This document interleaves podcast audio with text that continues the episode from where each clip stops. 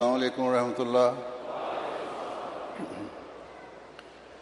أشهد أن لا إله إلا الله وحده لا شريك له وأشهد أن محمدا عبده ورسوله.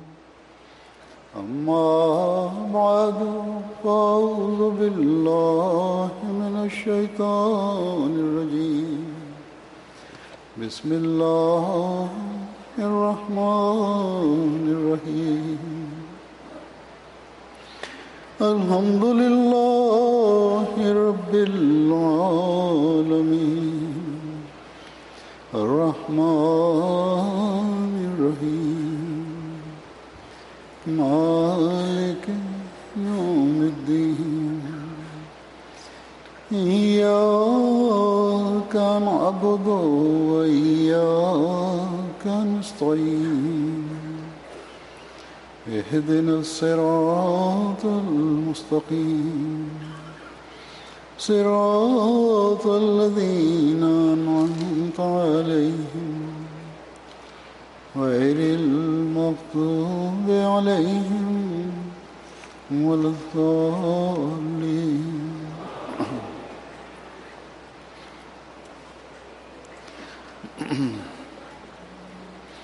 آج کل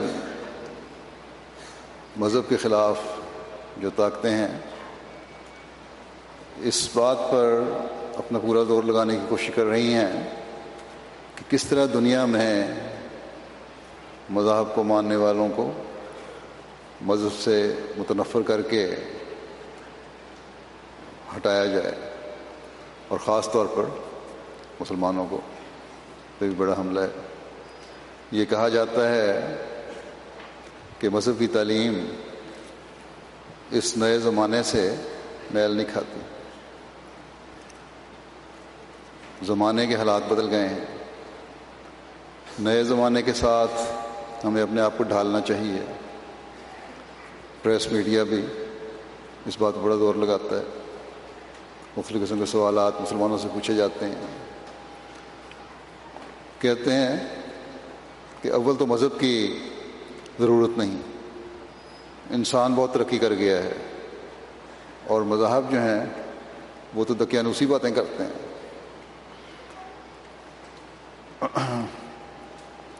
نئے زمانے کے ساتھ ہمیں اپنے آپ کو ڈھالنا چاہیے۔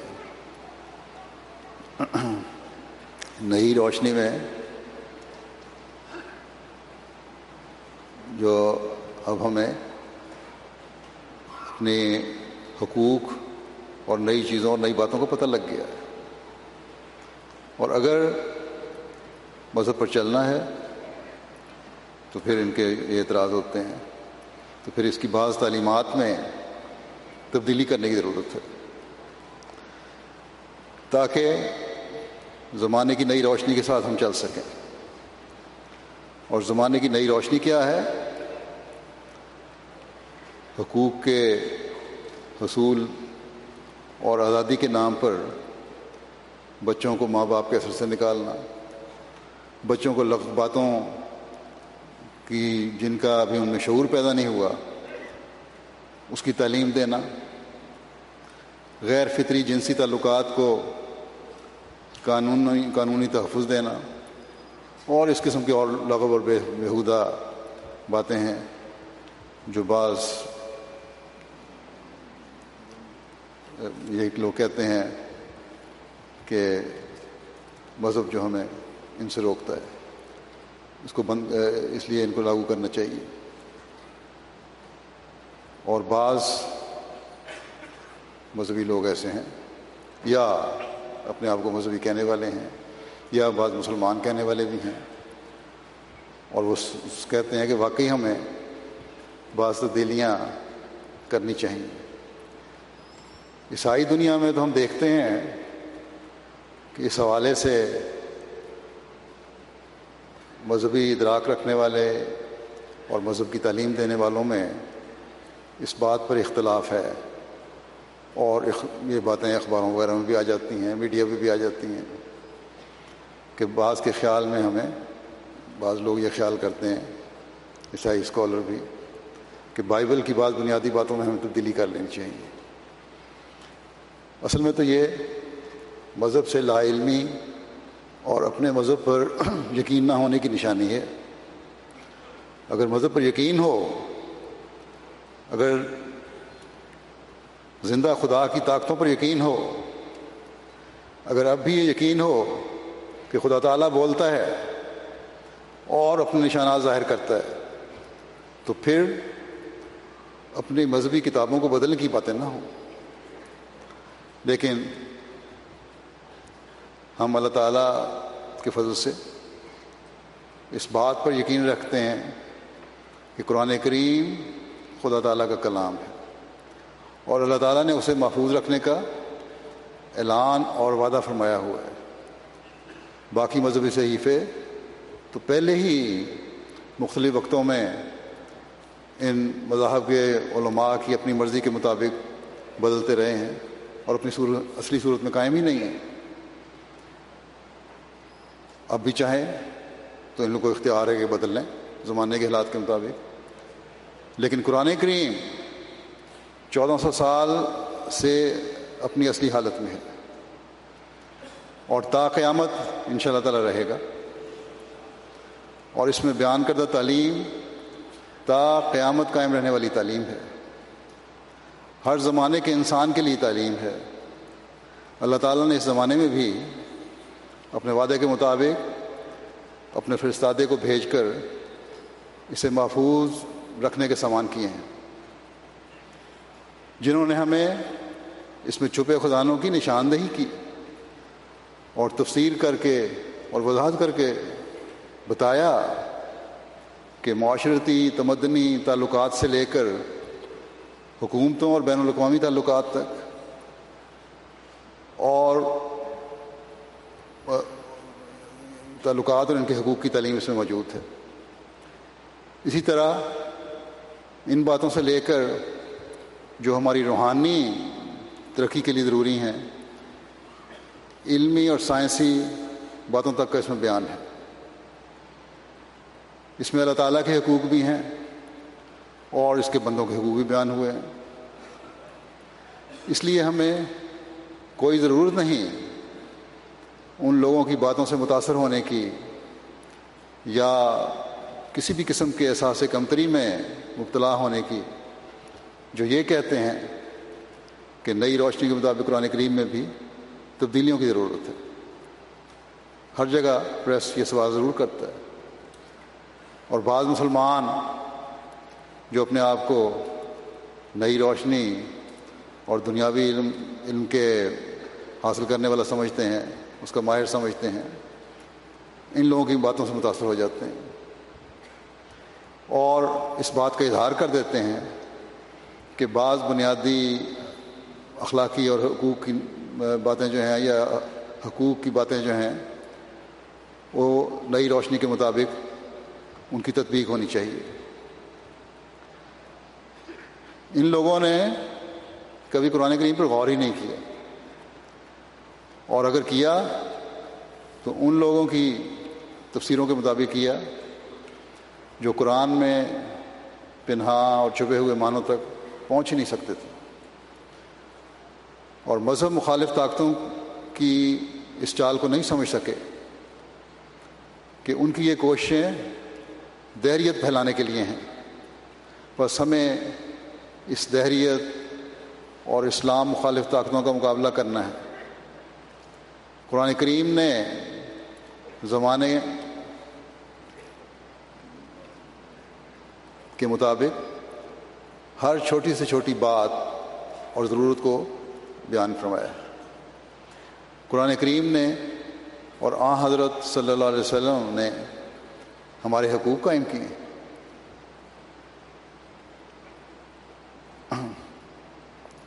اور جو حقوق قائم کیے ہیں، وہی دنیا کی ہر سطح پر امن کی اور حقوق قائم کرنے کی ضمانت ہے۔ ہاں لغویات کو لغویات کہا ہے۔ اور کھل کر اس کے نقائص بھی بیان کیے مسیم علیہ السلاۃ والسلام نے پھر قرآن کریم نے بھی ہمیں وضاحت سے بتا دیا۔ مذہب پر اعتراض کرنے والے یہ بھی اعتراض کر دیتے ہیں کہ مذہب کہتا ہے کہ خدا کی عبادت کرو اور اس سے سستی اور کہلی پیدا ہو رہی ہے۔ اللہ تعالیٰ کی طرف باتیں ہر طرف منسوخ کر دیتے ہیں۔ اصل اشارہ تو ان کا مسلمانوں کی طرف ہے۔ خاص طور پر مسلمانوں پر اور اسلام پر ایسے اعتراض کیے جاتے ہیں۔ پھر یہ اعتراض خاص طور پر کیا جاتا ہے کہ خدا کہتا ہے کہ میری عبادت کرو۔ اس کو بندوں کی عبادت کی ضرورت ہے۔ اللہ تعالیٰ نے بے شک ہمیں یہ کہا ہے کہ وہ ما خلقت الجنہ والانسا اللہ علیہ بدوں کہ میں نے جنوں اور انسانوں کو صرف اپنی عبادت کے لیے پیدا کیا ہے۔ لیکن ساتھ ہی یہ بھی فرما دیا ہے کہ کل ما یابا پہ کم ربی لولا دعاؤ کو ہم سے کہہ دے کہ میرا رب تمہاری پرواہی کیا کرتا ہے؟ اگر تمہاری طرف سے دعا اور استغفار نہ ہو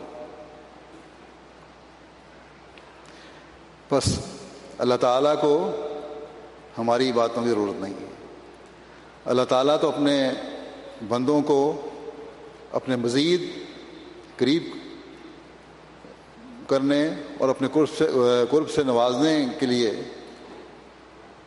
عباد الرحمن اور شیطان کے بندوں میں فرق کے لیے، دنیا کو بتانے کے لیے کہتا ہے کہ جو میرے بندے ہیں وہ اپنے مقصد پیدائش کو پہچانتے ہیں اور پہچانیں گے۔ اور میری قریب میرے قریب آتے ہیں اور آنے کی کوشش کریں گے۔ اور میں ان کی شکر گزاری کی وجہ سے ان کو اپنی طرف میری میری طرف ان کے آنے کی وجہ سے انہیں پھر اور مزید انعامات سے نوازتا چلا جاؤں گا۔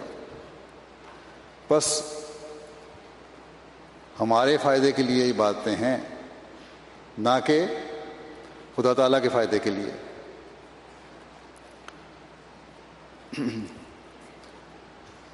جہاں دنیا والے اسلام پر اعتراض کرنے والے یہ بھی اعتراض کرتے ہیں کہ اسلام حقوق کی حفاظت نہیں کرتا۔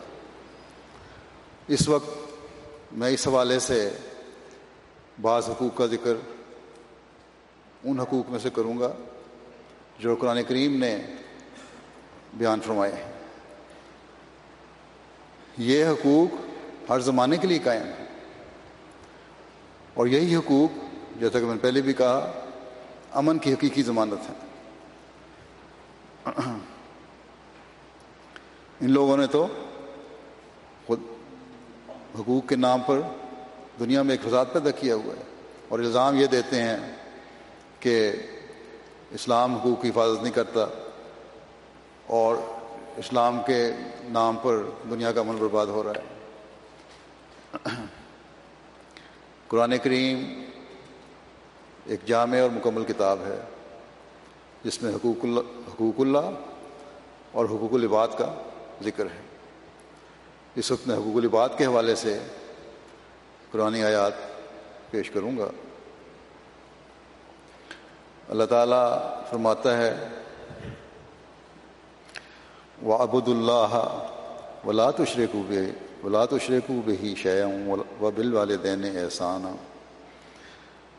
و بل والدین احسان و بز القربہ ولیطامہ والمساکین والجار ذی القربہ والجار جنوب و صاحب بالجمب وبن صویل و ماں ملکت ایمانکم ان اللہ لا يحب من کانا مختار مختالن فخورا۔ اور اللہ کی عبادت کرو اور کسی چیز کو اس کا شریک نہ ٹھہراؤ اور والدین کے ساتھ احسان کرو اور قریبی رشتہ داروں سے بھی اور یتیموں سے بھی اور مسکین لوگوں سے بھی اور رشتہ دار ہمسایوں سے بھی اور غیر رشتہ دار ہمسایوں سے بھی اور اپنے ہم جلیسوں سے بھی۔ اور مسافروں سے بھی اور ان سے بھی جن کے تمہارے دانے ہاتھ مالک ہوئے۔ یقین اللہ اس کو پسند کرتا ہے۔ پسند نہیں، اس کو پسند نہیں کرتا جو متکبر اور شیخی بگاڑنے والا ہے۔ اب دیکھیں یہ خوبصورت تعلیم۔ یہاں اللہ تعالیٰ نے اس تعلیم میں اپنی عبادت کے ساتھ قربت کے تعلقات کے مطابق حق ادا کرنے والے کی ہدایت فرمائی ہے۔ کہ کس طرح تم نے بندوں کے حق ادا کرنے ہیں؟ آ، حضرت صلی اللہ علیہ وسلم نے جو معاشرے کے امن اور حق قائم کرنے کی نصیحت فرمائی، ان میں ایک یہ ہے، حضرت حریرا سے روایت ہے کہ رسول اللہ صلی اللہ علیہ وسلم نے فرمایا، جو لوگوں کا شکر ادا نہیں کرتا، وہ اللہ کا شکر بھی ادا نہیں کرتا۔ آپس میں جو تمہارے تعلقات ہیں، لین دین ہے، اس میں اگر تمہاری شکر گزاری کے اظہار ہوں گے، تو پھر تمہارے حق بھی صحیح قائم ہوں گے۔ اور معاشرے کا امن بھی صحیح طرح قائم ہوگا۔ اس زمانے میں ہمیں حضرت مسیم علیہ السلاۃ والسلام نے کس طرح ان حقوق کی ادائیگی کی؟ قرآن و حدیث کی روشنی میں نصیحت فرمائی ہے۔ آپ فرماتے ہیں کہ شریعت کے دو ہی بڑے حصے اور پہلو ہیں۔ جن کی حفاظت انسان کو ضروری ہے، ایک حق اللہ، دوسرے حق و لباد۔ حق اللہ تو یہ ہے کہ اللہ تعالیٰ کی محبت، اس کی اطاعت، عبادت، توحید، ذات اور صفات میں کسی دوسری ہستی کو شریک نہ کرنا۔ اور حق و یہ ہے کہ اپنے بھائیوں سے تکبر، خیانت اور ظلم کسی نو کا نہ کیا جاوے۔ گویا اخلاقی حصے میں کسی قسم کا فطور نہ ہو۔ فرماتے ہیں کہ سننے میں تو یہ دو دو ہی فکریں ہیں۔ لیکن عمل کرنے میں بہت ہی مشکل ہے فرمایا کہ اللہ تعالیٰ کا بڑا ہی فضل انسان پر ہو تو ان دو دونوں پہلوؤں پر قائم ہو سکتا ہے۔ کسی میں قوت غضبی بڑھی ہوئی ہوتی ہے، غصہ جلدی آ جاتا ہے۔ جب وہ جوش مارتی ہے تو نہ اس کا دل پاک رہ سکتا ہے، نہ زبان۔ دل سے اپنے بھائی کے خلاف ناپاک منصوبے کرتا ہے اور زبان سے گالی دیتا ہے اور پھر کینہ پیدا کرتا ہے، کسی میں قوت شہوت غالب ہوتی ہے اور وہ اس میں گرفتار ہو کر حدود اللہ کو توڑتا ہے۔ غرض جب تک انسان کی اخلاقی حالت بالکل درست نہ ہو، وہ کامل العمان جو منم علیہ گروہ میں داخل کرتا ہے اور جس کے ذریعے سچی معرفت کا نور پیدا ہوتا ہے، اس میں دخل نہیں، داخل نہیں ہو سکتا۔ بس فرماتے ہیں، بس دن رات یہی کوشش ہونی چاہیے کہ بعد اس کے جو انسان سچا معاہد ہو، اپنے اخلاق کو درست کرے۔ میں دیکھتا ہوں کہ اس وقت اخلاقی حالت بہت ہی گری ہوئی ہے۔ اکثر لوگوں میں بدزنی کا مرض بڑھا ہوا ہے بڑا ہوا ہوتا ہے۔ وہ اپنے بھائی سے نیک زنی نہیں رکھتے اور ادنا ادنا سی بات پر اپنے دوسرے بھائی کی نسبت برے برے خیالات کرنے لگتے ہیں۔ اور ایسے عیوب اس کی طرف منسوب کرنے لگتے ہیں کہ اگر وہی ایپ اس کی طرف منسوخ کیے جائیں تو اس کو برا لگے۔ فرمایا کہ اول تو ضروری ہے کہ حت الوسا اپنے بھائیوں پر بدزنی نہ کرے، نہ کی جاوے اور ہمیشہ نیک زن رکھا جاوے، کیونکہ اس سے محبت بڑھتی ہے اور انس پیدا ہوتا ہے اور آپس میں قوت پیدا ہوتی ہے۔ اور اس کے باعث انسان بعض دوسرے ایوب مثلاً کینہ بغض، حسد وغیرہ سے بچا رہتا ہے۔ فرمایا کہ بہت سے ہیں جن میں اپنے بھائیوں کے لیے کچھ بھی ہمدردی نہیں۔ اگر ایک بھائی بھوکا مرتا ہو تو دوسرا تو جو نہیں کرتا، اور اس کی خبر گیری کے لیے تیار نہیں ہوتا۔ یا اگر وہ کسی اور قسم کی مشکلات میں ہے تو اتنا نہیں کرتے کہ اس کے لیے اپنا مال اپنے مال کا کوئی حصہ خرچ کریں۔ حدیث شریف میں ہمسایہ کی خبر گیری اور اس کے ساتھ ہمدردی کا حکم آیا ہے۔ بلکہ یہاں تک بھی ہے کہ اگر تم گوشت پکاؤ تو شوربہ زیادہ کر لو تاکہ اسے بھی دے سکو۔ اب کیا ہوتا ہے؟ اپنا ہی پیٹ پھالتے ہیں، پالتے ہیں، لیکن اس کی کچھ پرواہ نہیں۔ اور یہاں ان ترقی یافتہ ملکوں میں کیا ہے؟ گزشتہ ایک سروے تھا، اس سے پتہ لگا کہ چیریٹی میں سب سے زیادہ جو چیریٹی دینے والے لوگ ہیں وہ مذہبی لوگ ہیں اور ان میں بھی مسلمانوں میں سب سے زیادہ اس کا رواج ہے۔ دنیا داروں میں جو حقوق قائم کرنے والے ہیں، وہ چیریٹی کی طرف توجہ ہی نہیں کرتے۔ ہاں اس بات کو خوش ہو جاتے ہیں کہ ہماری اتنی چیریٹی فلاں فلاں آرگنائزیشن اکٹھی کر لی۔ لیکن خود اس طرح توجہ نہیں۔ آپ فرماتے ہیں کہ ہر شخص کو ہر روز اپنا مطالعہ کرنا چاہیے کہ وہ کہاں تک ان امور کی پرواہ کرتا ہے۔ اور کہاں تک وہ اپنے بھائیوں سے ہمدردی اور اور سلوک کرتا ہے؟ فرمایا کہ حدیث میں حدیث صحیح میں آیا ہے کہ قیامت کے روز خدا تعالیٰ کہے گا کہ میں بھوکا تھا، تم نے مجھے کھانا نہ کھلایا، میں پیاسا تھا اور تو نے مجھے پانی نہ دیا، میں بیمار تھا، تم نے میری عیادت نہ کی۔ جن لوگوں سے یہ سوال ہوگا وہ کہیں گے کہ اے ہمارے رب تو کب بھوکا تھا جو ہم نے کھانا نہیں کھلایا، تو کب پیاسا تھا جو ہم نے پانی نہیں پلایا، اور تو کب بیمار تھا جو تیری عیادت نے کی۔ پھر خدا تعالیٰ فرمائے گا کہ میرا فلاں بندہ جو ہے، وہ ان باتوں کا محتاج تھا، مگر تم نے اس کی کوئی ہمدردی نہ کی۔ اس کی ہمدردی میری ہی ہمدردی تھی۔ ایسا ہی ایک اور جماعت کو کہے گا کہ شاباش، تم نے میری ہمدردی کی۔ میں بھوکا تھا، تم نے مجھے کھانا کھلایا۔ میں پیاسا تھا، تم نے مجھے پانی پلایا وغیرہ۔ وہ جماعت عرض کرے گی کہ اے ہمارے خدا، ہم نے کب تیرے ساتھ ایسا کیا؟ تب اللہ تعالیٰ جواب دے گا کہ میرے فلاں بندہ، بندے کے ساتھ جو تم نے ہمدردی کی، وہ میرے ہی، میری ہی ہمدردی تھی۔ دراصل خدا تعالیٰ کی مخلوق کے ساتھ ہمدردی کرنا بہت ہی بڑی بات ہے اور خدا تعالیٰ اس کو بہت پسند کرتا ہے۔ اس سے بڑھ کر اور کیا ہوگا؟ کہ اس سے اپنی ہمدردی ظاہر کرتا ہے۔ فرماتے ہیں کہ بس جو شخص خدا تعالیٰ کی مخلوق کے ساتھ ہمدردی کرتا ہے، وہ گویا اپنے خدا کو راضی کرتا ہے۔ غرض اخلاق ہی ساری ترقیات کا زینہ ہے۔ آپ فرماتے ہیں کہ میری دانست میں یہی پہلو حقوق العباد کا ہے، جو حقوق اللہ کے پہلو کو تقویت دیتا ہے۔ جو شخص نوع انسان کے ساتھ اخلاق سے پیش آتا ہے خدا تعالیٰ اس کے ایمان کو ضائع نہیں کرتا۔ جب انسان خدا تعالیٰ کی رضا کے لیے ایک کام کرتا ہے اور اپنے ضعیف بھائی کی ہمدردی کرتا ہے، تو اس اخلاص سے اس کا ایمان کبھی ہوتا ہے۔ فرماتے ہیں، پس مخلوق کی ہمدردی ایک ایسی شے ہے کہ اگر انسان اسے چھوڑ دے اور اس سے دور ہوتا جاوے، تو رفتہ رفتہ پھر وہ درندہ ہو جاتا ہے۔ انسان کی انسانیت کا یہی تقاضا ہے اور وہ اسی وقت انسان ہے تک، اسی وقت تک انسان ہے جب تک اپنے دوسرے بھائی کے ساتھ مروت، سلوک اور احسان سے کام لیتا ہے۔ اور اس میں سے، اور اس میں کسی قسم کی تفریق نہیں ہے۔ فرمایا، یاد رکھو، ہمدردی کا دائرہ میرے نزدیک بہت وسیع ہے۔ تم خدا تعالیٰ کی ساری مخلوق سے ہمدردی کرو۔ خواہ وہ کوئی ہو، ہندو ہو یا مسلمان یا کوئی اور۔ میں کبھی ایسے لوگوں کی باتیں پسند نہیں کرتا جو ہمدردی کو صرف اپنی ہی قوم سے مخصوص کرنا چاہتے ہیں۔ فرمایا، میں تمہیں بار بار یہی نصیحت کرتا ہوں کہ تم ہرگز ہرگز اپنی ہمدردی کے دائرے کو محدود نہ کرو۔ یہ ایک عمومی نصیحت آپ نے فرما دی ہمیں۔ اور یہی وہ تعلیم ہے جو قرآن کریم کی تعلیم کا خلاصہ ہے، جس میں تمام حقوق قائم کیے گئے ہیں۔ پھر یہ کہتے ہیں کہ مذہب میں چلنے والے لوگوں کے حقوق ادا نہیں کرنے والے ہوتے۔ صرف یہی سمجھتے ہیں کہ اللہ کی عبادت کر لی اور کافی ہو گیا۔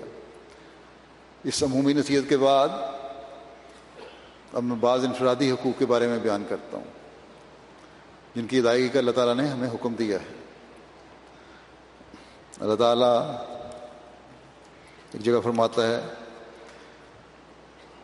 کہ وہ قضا ربوں کا اللہ تابدو اللہ و بال والدین احسان و بال والدین احسان اما یبلو بننا ان دقل کے برا عہد ہما اوکلا ہما فلا تق اللہ ہما افن فلا تق اللہ فلا تق اللہ ہما افن ولا تنہر ہما وک الحما قول کریمہ وقفز وق وقفز لہما جناح دل من الرحمت وکل رب الرحمہما کما رب یعنی صغیرہ کہ اور تیرے رب نے فیصلہ صادر کر دیا ہے کہ تم اس کے سوا کسی کی عبادت نہ کرو اور والدین سے اس کا سلوک کرو اور ان دونوں میں سے کوئی ایک تیرے پاس بڑھاپے کی عمر کو پہنچے یا وہ دونوں ہی تو انہیں اف تک نہ کہے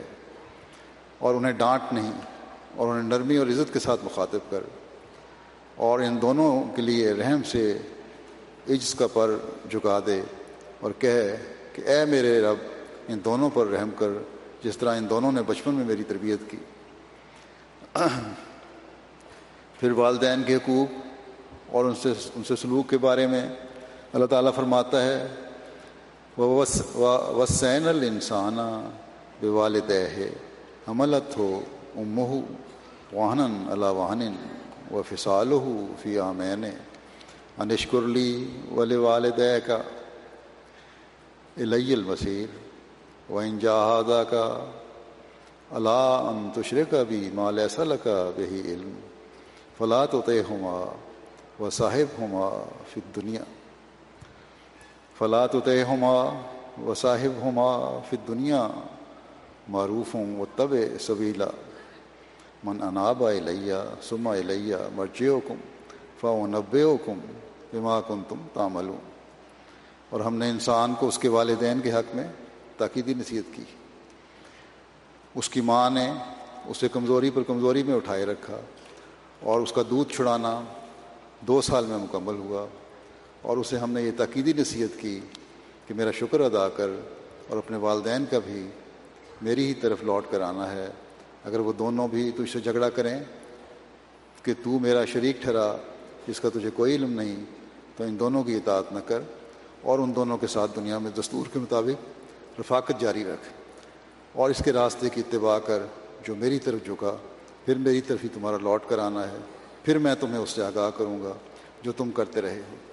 اللہ تعالیٰ نے یہ تو ضرور فرما دیا کہ تم نے شرک نہیں کرنا، لیکن والدین کی اگر ایسا کا حکم ہے شرک کا، وہ نہیں ماننا۔ لیکن اس کے باوجود تم نے جو ان کے حقوق ہیں، وہ ادا کرنے۔ وہ حقوق تلف نہیں کرنے کبھی۔ ان کو کبھی بھولنا نہیں۔ پھر ایک حدیث میں آیا ہے، حضرت ابو حریرہ سے روایت ہے کہ ایک شخص رسول اللہ صلی اللہ علیہ وسلم خدمت میں حاضر ہو کر دریافت کرنے لگا کہ یا رسول اللہ صلی اللہ علیہ وسلم سب سے زیادہ کس کا حق ہے کہ میں اس کے ساتھ اچھا سلوک کروں؟ آپ نے فرمایا تیری ماں کا۔ عرض کیا پھر کس کا؟ فرمایا تیری ماں کا۔ عرض کیا پھر کس کا؟ فرمایا تیری ماں کا۔ عرض کیا پھر کس کا؟ فرمایا تیرے باپ کا۔ تو اس طرح اللہ تعالیٰ نے جیسا کہ فرمایا کیونکہ تیری ماں نے کمزوری میں یہ پالا پیدا کیا، پیدائش کے عرصے سے گزری، اس لیے اس کا حق بہرحال زیادہ ہے۔ ابو امر شہبانی بیان کرتے ہیں کہ کہ گھر والے نے ہمیں بتایا اور انہوں نے حضرت عبداللہ کے گھر کی طرف اشارہ کیا کہ انہوں نے کہا کہ میں نے نبی صلی اللہ علیہ وسلم سے پوچھا کہ کون سا عمل اللہ تعالیٰ کو زیادہ پیارا ہے؟ فرمایا، نماز وقت پر پڑھنا۔ انہوں نے کہا، پھر کون سا؟ فرمایا، پھر والدین سے اچھا سلوک کرنا۔ انہوں نے کہا، پھر کون سا؟ فرمایا، اللہ کی راہ میں جہاد کرنا۔ حضرت عبداللہ نے کہا کہ رسول اللہ صلی اللہ علیہ وسلم نے یہ تین باتیں مجھے بتائیں۔ پھر والدین کے حقوق کے بارے میں ایک اور روایت ہے کہ نبی کریم صلی اللہ علیہ وسلم کے پاس ایک شخص آیا، اس نے جہاد کے متعلق اجازت مانگی۔ آپ صلی اللہ علیہ وسلم نے پوچھا، کیا تمہارے والدین زندہ ہیں؟ اس نے کہا ہاں۔ آپ صلی اللہ علیہ وسلم نے فرمایا، پھر تم ان کی خدمت میں رہ کر جہاد کرو۔ اسی طرح ایک روایت میں آتا ہے کہ رسول اللہ صلی اللہ علیہ وسلم کے زمانے میں اسما بن ابو بکر بیان کرتی ہیں کہ صلی اللہ علیہ وسلم کے زمانے میں میری والدہ میرے پاس آئیں اور وہ ابھی مشرق ہی تھیں۔ میں نے رسول اللہ صلی اللہ علیہ وسلم سے فتویٰ پوچھا۔ میں نے کہا، میری والدہ شوق سے میرے پاس آئی ہیں، کیا میں ان سے نیک سلوک کروں؟ آپ نے فرمایا ہاں اپنی والدہ سے نیک سلوک کرو۔ آج حقوق قائم کروانے کا اعلان کرنے والے تو حقوق کے نام پر والدین اور بچوں میں دوریاں ڈال رہے ہیں۔ کوئی تربیتی بات بھی اگر والدین بچوں کو کر دیں تو بچوں کے حقوق کا جو ادارہ ہے، فوراً آ جاتا ہے۔ بچے نے اسکول میں جا کے کوئی بات کر دی، چاہے معمولی سی بات ہی ہو، والدین نے کی ہو، تو فوراً والدین سے پوچھ گچھ شروع ہو جاتی ہے۔ اب خود یہ لوگ شور کرنے لگ گئے ہیں۔ ان میں ایسے طبقے اٹھنے لگ گئے ہیں، لوگوں کی آوازیں اٹھنے لگ گئی ہیں اور میڈیا میں بھی آنے لگ گئی ہیں کہ یہ کیا تماشا بنایا ہوا ہے تم لوگوں نے کہ ذرا ذرا سی بات پر ہمارے بچوں کو تم خراب کرنے لگے ہو، بجائے ان کی اصلاح کرنے کے اور تربیت کرنے کے۔ والدین کے حقوق کے متعلق حضرت مسیم علیہ السلاۃ والسلام فرماتے ہیں کہ جو شخص اپنے ماں باپ سے اس طرح بدسلوکی کرتا ہے ماں باپ سے بدسلوکی کرتا ہے، وہ میری جماعت میں سے نہیں ہے۔ جیسا کہ فرمایا کہ وہ شخص اپنے ماں باپ کی عزت نہیں کرتا۔ اور امور معروفہ میں جو خلاف قرآن نہیں ہے۔ امور بیان فرما رہے ہیں کہ جو معروف امور ہیں، جو خلاف قرآن نہیں ہیں، ان میں اگر ان کی بات نہیں مانتے، تو پھر تمہارا میرے سے کوئی تعلق نہیں۔ فرمایا کہ امور معروفہ میں جو خلاف قرآن نہیں ہیں ان کو بات، ان کی ان کی بات کو نہیں مانتا اور ان کی توحد خدمت سے لاپرواہ ہے، وہ میری جماعت میں سے نہیں ہے۔ پھر آپ فرماتے ہیں، پہلی حالت انسان کی نیک وقتی کی ہے کہ والدہ کی عزت کرے۔ اویس کرنے کے لیے بسا اوقات رسول اللہ صلی اللہ علیہ وسلم یمن کی طرف منہ کو منہ کر کے کہا کرتے تھے کہ مجھے یمن کی طرف سے خدا کی خوشبو آتی ہے۔ آپ یہ بھی فرمایا کرتے تھے کہ وہ اپنی والدہ کی فرما برداری میں بہت مصروف رہتا ہے اور اسی وجہ سے میرے پاس بھی نہیں آ سکتا۔ بظاہر یہ بات ایسی ہے کہ پیغمبر خدا صلی اللہ علیہ وسلم موجود ہیں، مگر وہ ان کی زیارت نہیں کر سکتے۔ صرف اپنی والدہ کی خدمت گزاری اور اور فرما برداری میں۔ فرما برداری میں پوری طرح مصروفیت کی وجہ سے۔ مگر میں دیکھتا ہوں اور فرماتے ہیں کہ میں دیکھتا ہوں کہ رسول اللہ صلی اللہ علیہ وسلم نے دو ہی آدمیوں کو السلام علیکم کی خصوصیت سے وصیت فرمائی، یا اویس کو یا مسیح کو۔ یہ ایک عجیب بات ہے جو دوسرے لوگوں کو ایک، لوگوں کو ایک خصوصیت کے ساتھ نہیں ملی۔ چنانچہ لکھا ہے کہ جب حضرت عمر ان سے ملے، ان سے ملنے کو گئے تو اویس نے فرمایا کہ والدہ کی خدمت میں مصروف رہتا ہوں۔ اور میرے اونٹوں کو فرشتے چرایا کرتے ہیں۔ ایک تو یہ لوگ ہیں جنہوں نے والدہ کی خدمت میں اس قدر صحیح کی اور پھر یہ قبولیت اور عزت پائی اور ایک وہ ہیں جو پیسے پیسے کے لیے مقدمات کرتے ہیں اور والدہ کا نام ایسی بری طرح لیتے ہیں کہ رضیل قومیں بھی چوڑے چمار بھی کم لیتے ہوں گے۔ ہماری تعلیم کیا ہے؟ فرمایا کہ ہماری تعلیم کیا ہے؟ صرف اللہ اور رسول صلی اللہ علیہ وسلم کی پاک ہدایت کا بتلا دینا ہے۔ اگر کوئی میرے ساتھ تعلق ظاہر کر کے اس کو ماننا نہیں چاہتا، تو ہماری جماعت میں کیوں داخل ہوتا ہے؟ ایسے نمونوں سے دوسروں کو ٹھوکر لگتی ہے اور وہ اعتراض کرتے ہیں کہ ایسے لوگ جو ماں باپ تک کی بھی عزت نہیں کرتے۔ بس ہم تو یہ حق والدین کو دینا چاہتے ہیں۔ ہم نے تو اس نزدیک پر عمل کرنا ہے اور کرتے ہیں۔ جو اللہ تعالیٰ نے بتائی، اس کے رسول نے بتائی اور پھر زمانے میں مسیح علیہ السلاۃ والسلام نے بتائی۔ اور حکومت بچوں کو آزادی کے نام پر ان کو والدین کے خلاف کر رہی ہے۔ اللہ تعالیٰ نے اگر والدین کے حقوق قائم کیے ہیں تو یہ نہیں کہ صرف والدین کے حقوق قائم کر دیے اور بچوں کو محروم کر دیا۔ بچوں کو بھی ان کے حقوق سے محروم نہیں کیا۔ چنانچہ اللہ تعالیٰ فرماتا ہے کہ ولا تختلو اولادکم ولا تختلو اولادکم من ابلاق نان و نرزوں کم و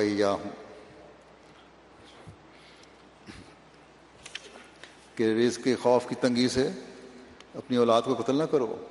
ہم تمہیں بھی رزق دیتے ہیں اور ان کو بھی۔ اور اولاد کا قتل کیا ہے؟ ان کی صحیح پرورش نہ کرنا، ان کی دیکھ بھال نہ کرنا، ان کی تعلیم کا خیال نہ رکھنا۔ ان کی ضروریات کو پوری نہ کرنا۔ بس اللہ تعالیٰ نے ان کے بھی حقوق قائم فرما دیے۔ پھر ایک جگہ فرمایا کہ ولا تخت الو اولادکم خشیت املاک نہن و نرزوں کو ہوں نہن و نرزوں کو ہوں و یا کم انا قتل ہوں کانا خطن کبیرہ اور اپنی اولاد کو کنگال ہونے کے ڈر سے قتل نہ کرو۔ ہم ہی ہیں جو انہیں رزق دیتے ہیں اور تمہیں بھی ان کو قتل کرنا یقیناً بہت بڑی خطا ہے۔ پھر اللہ تعالیٰ فرماتا ہے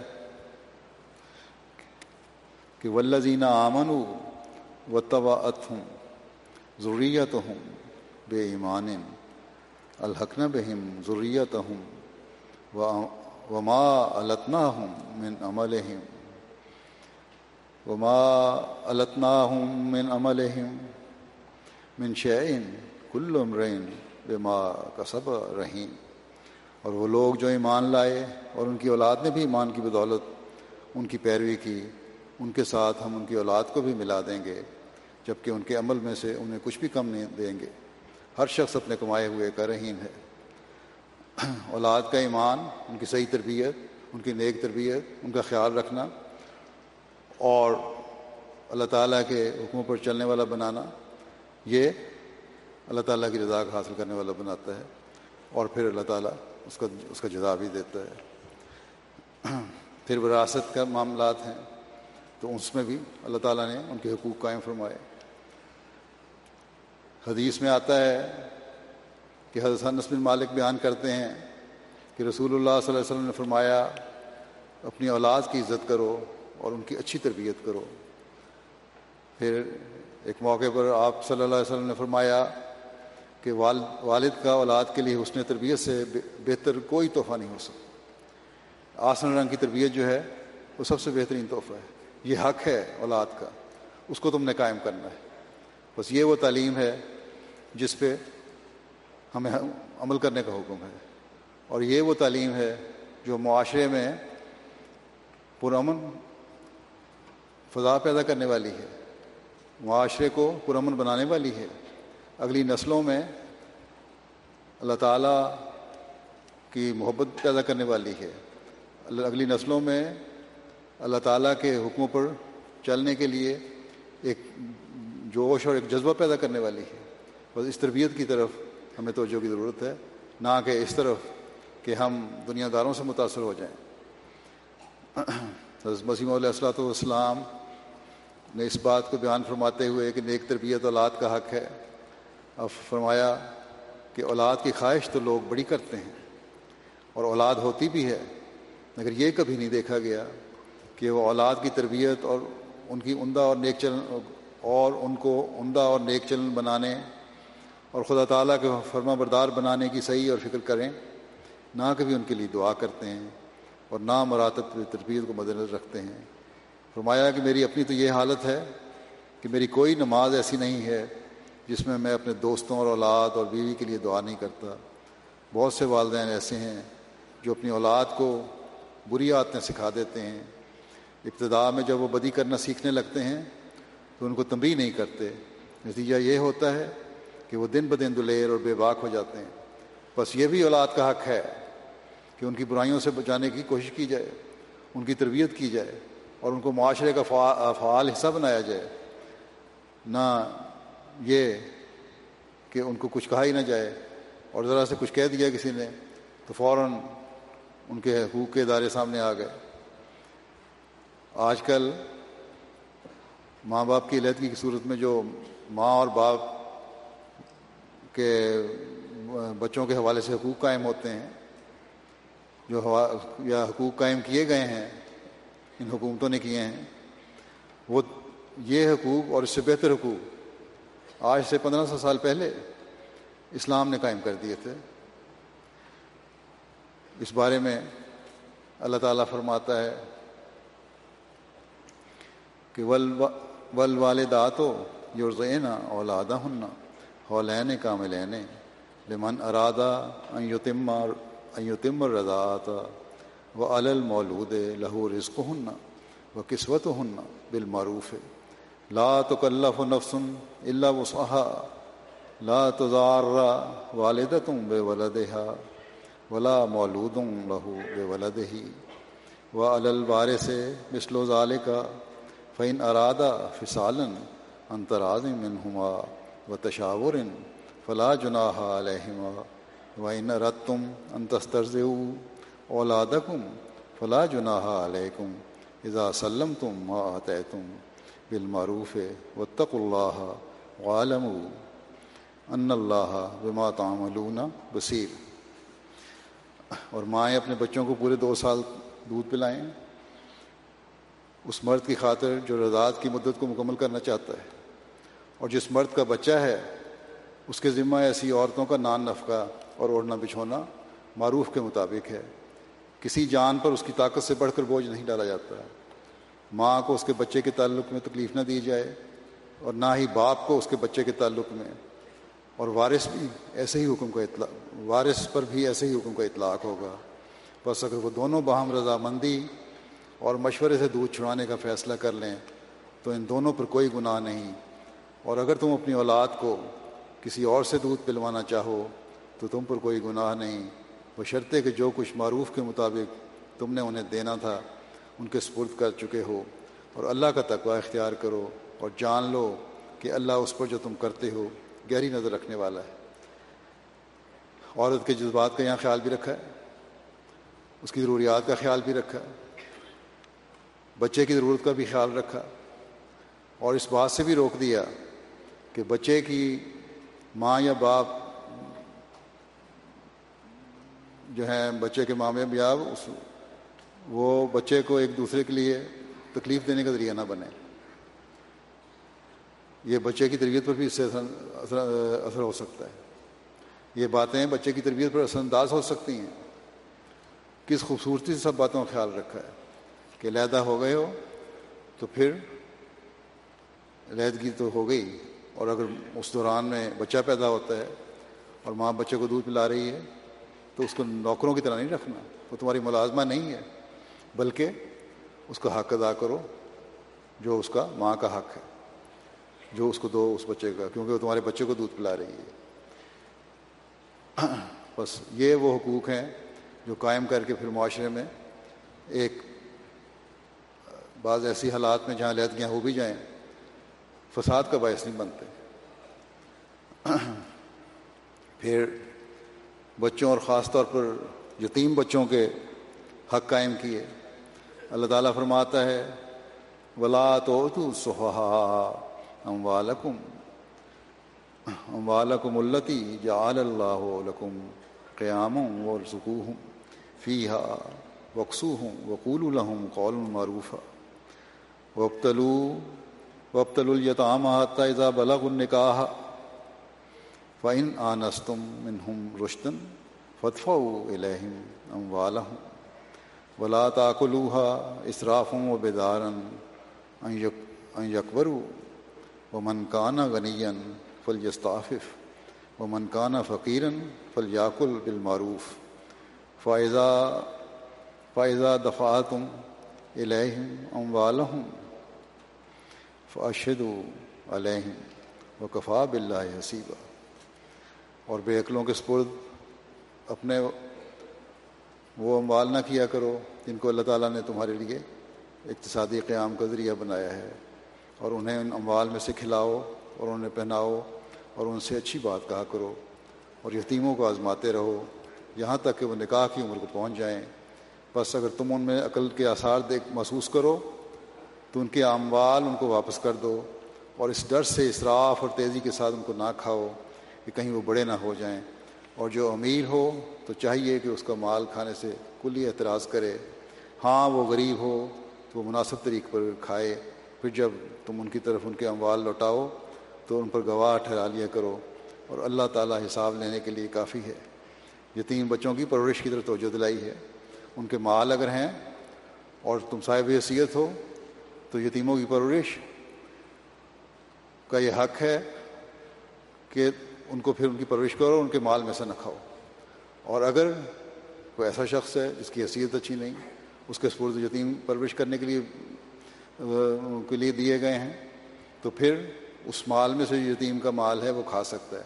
لیکن اس نیت سے نہ کھاؤ کہ میں سب کچھ ہضم کر جاؤں، بلکہ احتیاط سے استعمال کرو تاکہ جب یتیم بچہ بڑا ہو، تو بقایا بچا ہوا مال اس کے کام آ سکے۔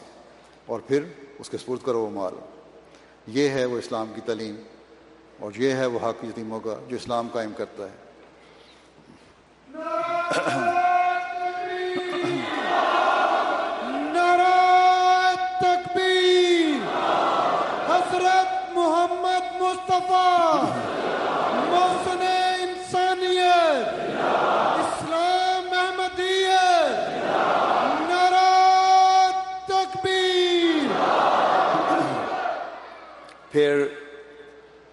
بچوں پر شفقت کا سوال ہے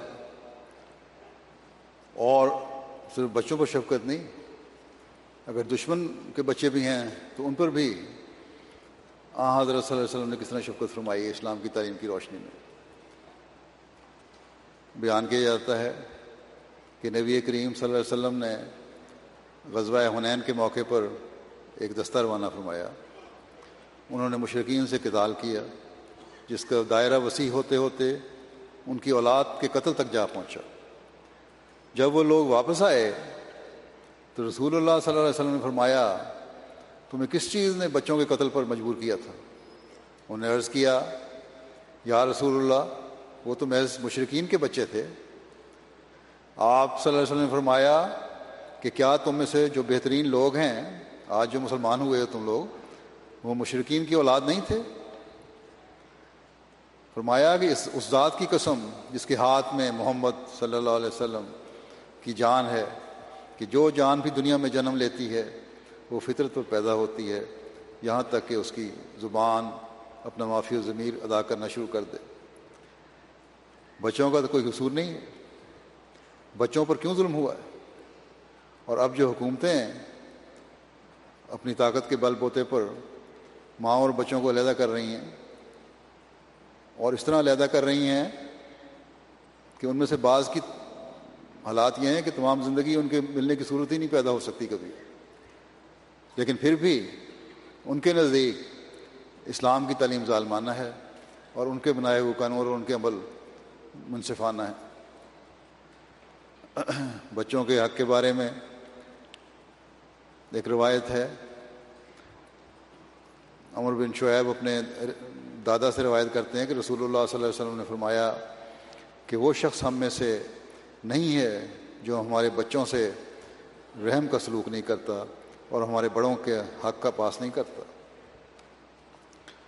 پھر تمام بچوں کے ساتھ مساوی حقوق کا سوال ہے۔ تو اس بارے میں ایک روایت ہے۔ نعمان بن بشیر نے روایت کی ہے کہ ان کے والد انہیں رسول اللہ صلی اللہ علیہ وسلم کے پاس لائے۔ اور عرض کیا کہ میں نے اپنے اس بیٹے کو اپنا ایک غلام دیا ہے۔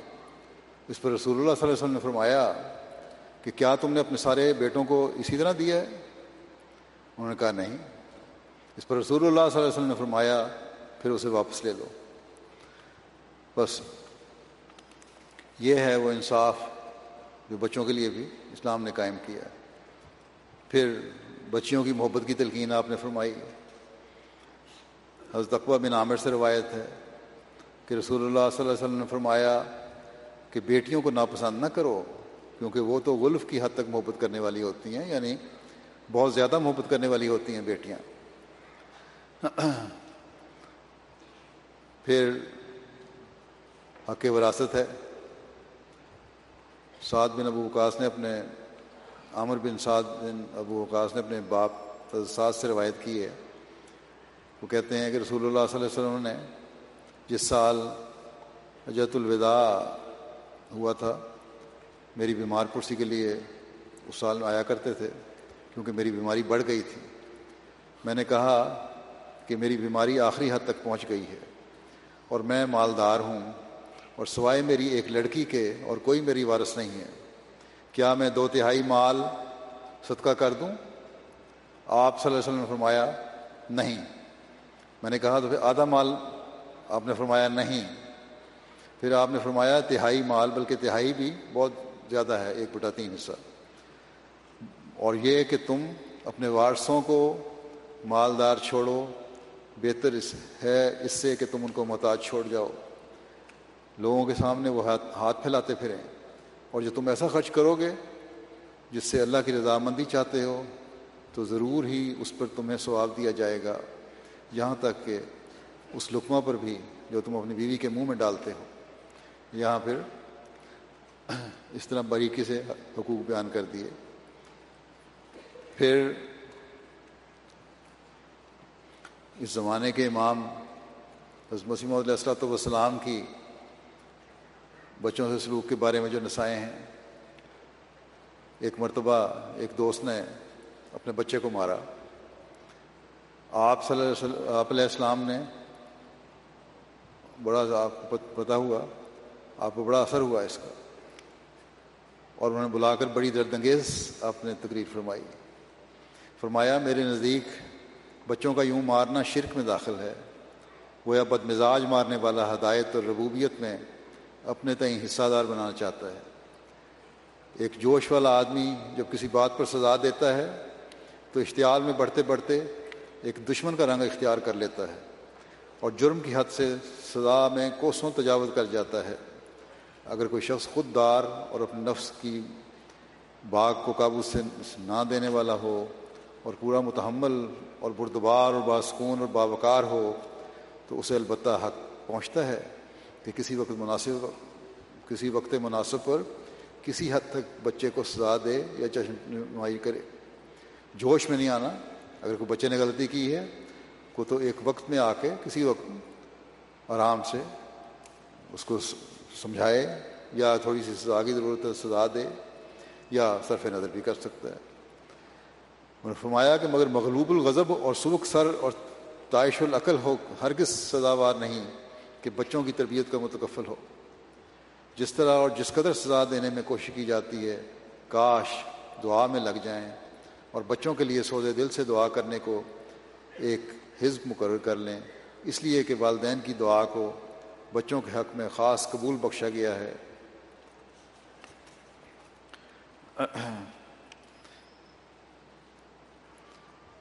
پھر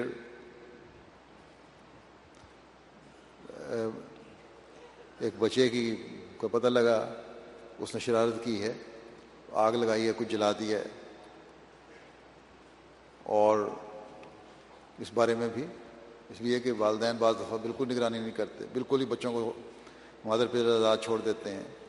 اس پہ آپ نے فرمایا کہ بچوں کو تنبیہ کر دینا بھی ضروری ہے۔ اگر اس وقت ان کو شرارتوں سے منع نہ کیا جاوے، تو بڑے ہو کر انجام اچھا نہیں ہوتا۔ بچپن میں اگر لڑکے کو کچھ تعدیب کی جاوے، تو اس کو خوب یاد رہتی ہے، کیونکہ اس وقت حافظ، حافظہ قوی ہوتا ہے۔ یہ ہے سموئی ہوئی تعلیم، یہ ہے بیلنس تعلیم جو اسلام دیتا ہے۔ ان کو تعدیب کرنا بھی اگر کبھی وقت ہو، ضرورت ہو تو کر دو۔ منع نہیں ہے، یہاں کی طرح نہیں ہے کہ اب حقوق قائم کرتے پھریں اور یہاں ایک واقعہ ہوا، ایک باپ کے خلاف سارا نظام ان کا حرکت میں آ گیا کہ اس نے اپنے بچے کو مارا ہے۔ جب تحقیق ہوئی تو پتہ لگا کہ بچہ چولہے پہ کھڑا تھا، تیل ڈالا تھا فرائنگ پین میں۔ تل رہا تھا، آگ بھڑکی اور تیل میں لگ گئی اور زیادہ چھولے بھڑک اٹھے۔ تو باپ نے گھبرا کر بچے کو دھکا دیا پرے ہٹانے کے لیے اس آگ سے۔ بچے نے وہاں شکایت کر دی محکمے کو اور محکمے والوں نے آ کے باپ کو بڑی وارننگ دی کہ ہم تمہارا بچہ لے جائیں گے اور تمہیں سزا دیں گے۔ تو یہ حالات ہو جاتے ہیں جو بیلنس تعلیم نہ ہو۔ جب حقوق قائم کرنے کے لیے انسانی کوششیں ہوں، جب عقل سے کام نہ لیا جائے، جب اللہ تعالیٰ کی طرف سے ملی ہوئی تعلیم پر عمل نہ کیا جائے، پھر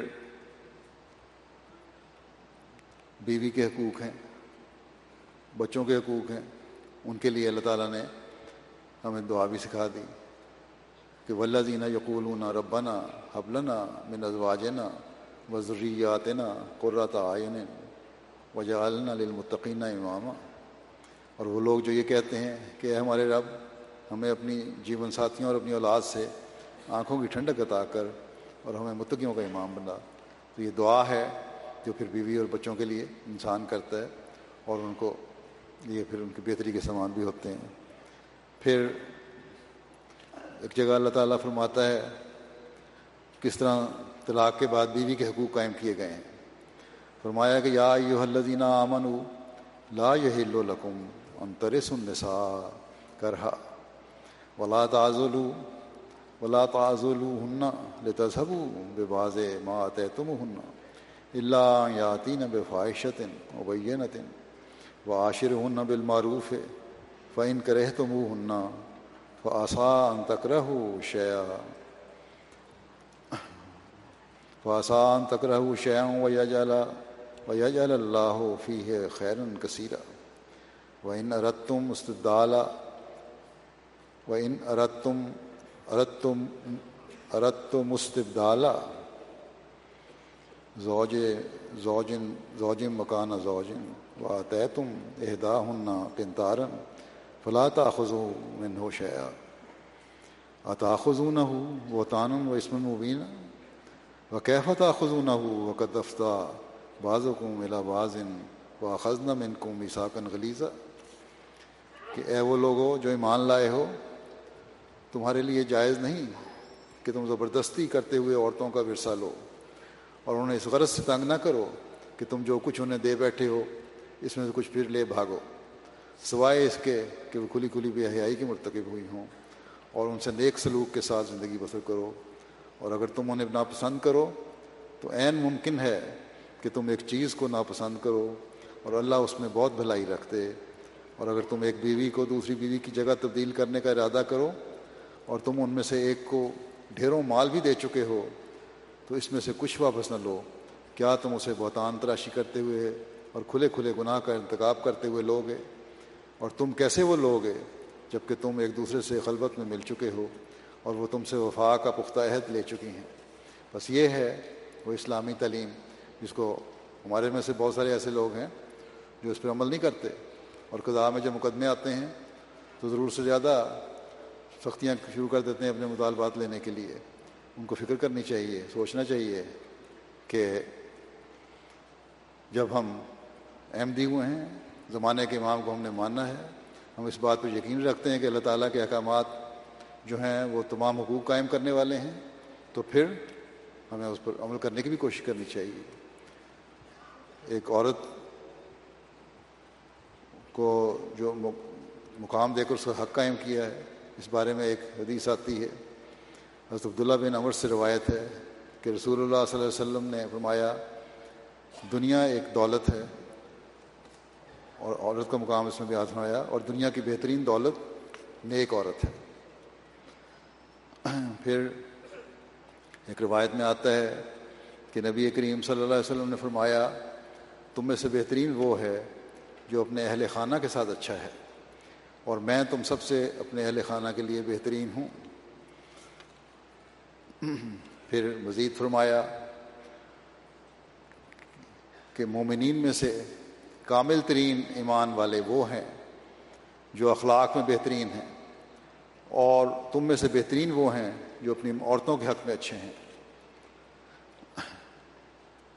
پھر گھر میں مدد کے حوالے سے بتایا عائشہ رضی اللہ عنہ روایت کرتی ہیں، ان سے پوچھا کہ آپ اپنے گھر میں کیا کیا کرتے تھے آج رسول اللہ علیہ وسلم کے بارے میں؟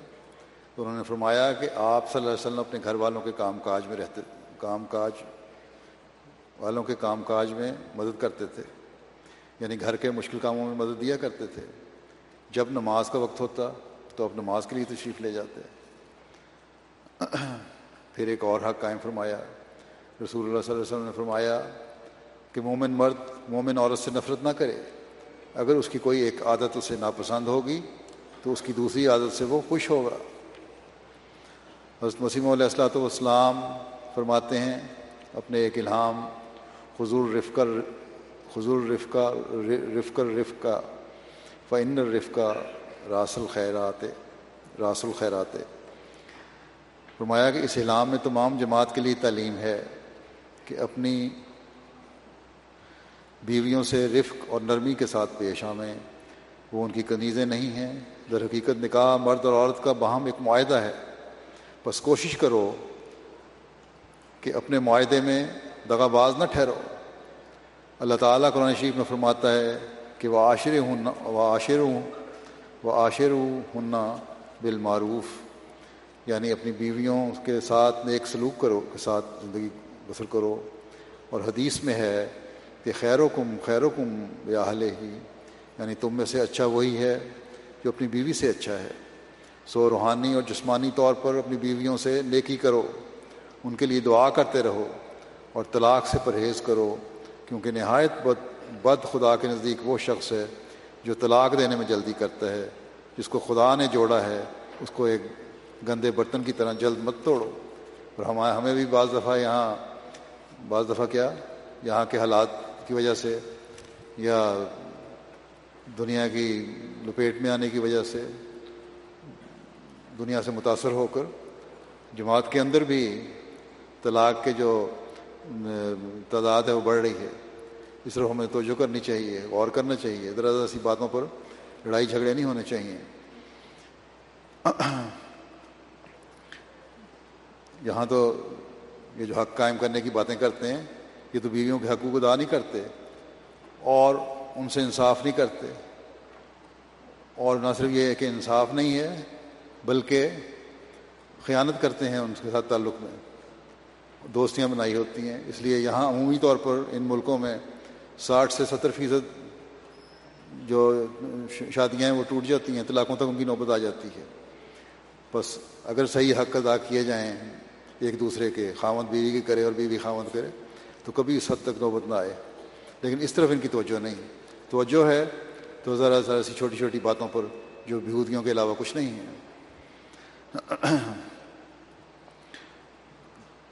پھر بہن بھائیوں کے حقوق ہیں، تو اس بارے میں اللہ تعالیٰ فرماتا ہے کالا ربق فرلی ولی عقی و خلنا پھر رحمت کا وہ انت ارحم الرحمین اس نے کہا کہ اے میرے رب، مجھے بخش دے اور میرے بھائی کو بھی، اور ہمیں اپنی رحمت میں داخل کر، اور تو رحم کرنے والوں میں سے سب سے بڑھ کر رحم کرنے والا ہے۔ یعنی اپنی دعا کی ہے، تو اپنے بھائی بھائی کے بھی دعا کرنی چاہیے۔ پھر بہن بھائیوں کے حق کی دائی کے لیے حسن زن کی ضرورت ہے۔ اس لیے فرمایا کہ یا ایو الزینہ مجتنب یا ایو الزینہ آمن آمن اجتنب کثیرم من ضن ان باز ضن اسم ولا تجسس ولا یکتب بازو کم بازوں ولا یکتب ولا یکتب بازو کم بازا ایو و عہد و کم یاق اللہ عقی ہے میتن فکر تم وطق اللہ ان اللہ طباب الرحیم کہ اے لوگ جو ایمان لائے ہو، زن سے بکثرت اجتناب کیا کرو، یقیناً بعض زن گناہ ہوتے ہیں اور تجسس نہ کیا کرو اور تم میں سے کوئی کسی دوسرے کی ضیبت نہ کرے۔ کیا تم میں سے کوئی یہ پسند کرتا ہے کہ اپنے مردہ بھائی کا گوشت کھائے؟ بس تم اس سے سخت کراہت کرتے ہو۔ اور اللہ کا تقوی اختیار کرو۔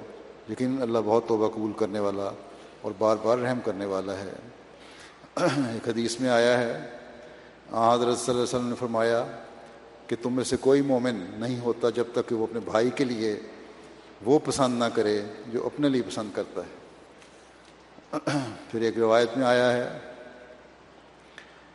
کہ رسول اللہ صلی اللہ علیہ وسلم نے منع فرمایا ہے کہ شہری غیر شہری کے لیے بے کرے۔ اور تم دھوکے دھوکہ دینے کے لیے آپس میں قیمت نہ بڑھاؤ۔ بعض دفعہ کاروبار کرتے ہیں، چیز خریدنے کے لیے قیمتیں بڑھا دیتے ہیں۔ فرمایا، اس کے لیے قیمت نہ بڑھاؤ۔ اور کوئی شخص اپنے بھائی کے سودے پر سودا نہ کرے اور اپنے بھائی کے پیغام نکاح پر پیغام نکاح نہ دے اور کوئی عورت اپنی بہن کی طلاق طلب نہ کرے۔ اس نیت سے کہ اس کے برتن میں جو کچھ ہے وہ خود انڈیل لے یعنی اس کو وہاں سے طلاق دلوا دے۔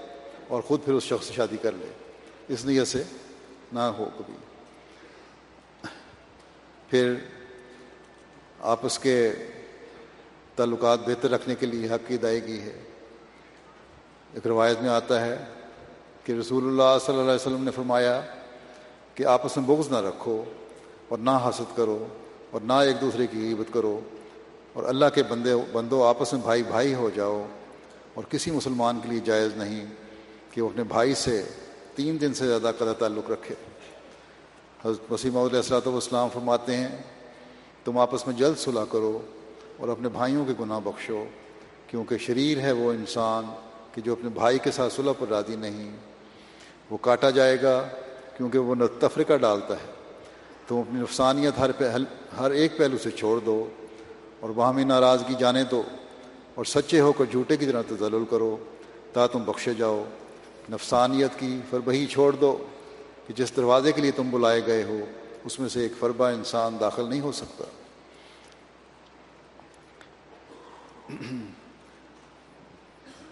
پھر رشتہ داروں کے حقوق ہیں۔ اس کے بارے میں